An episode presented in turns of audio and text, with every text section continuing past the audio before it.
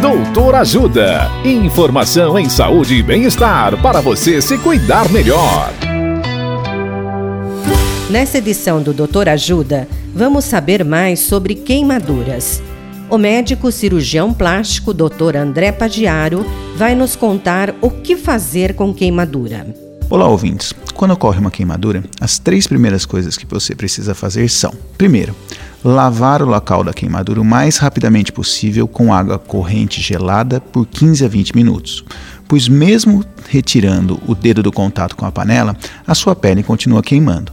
Apenas o resfriamento interrompe o processo de queimadura, mas evite usar gelo, pelo risco de causar uma queimadura pelo frio. Segundo ponto, Remova roupas, joias, piercings e próteses da área queimadas, antes que ela enche. Em terceiro, cubra a lesão com um tecido limpo.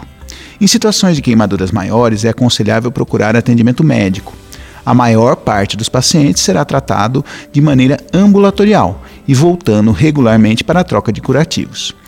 Queimaduras em áreas consideradas nobres, como mãos, pés, faces, genitais, queimaduras de grande extensão corporal, lesões de terceiro grau e aquelas causadas por eletricidade ou químicas, indicam a necessidade de internação em centros especializados para o tratamento de queimados.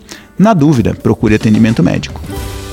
Dicas de saúde sobre os mais variados temas você encontra no canal Doutor Ajuda no YouTube.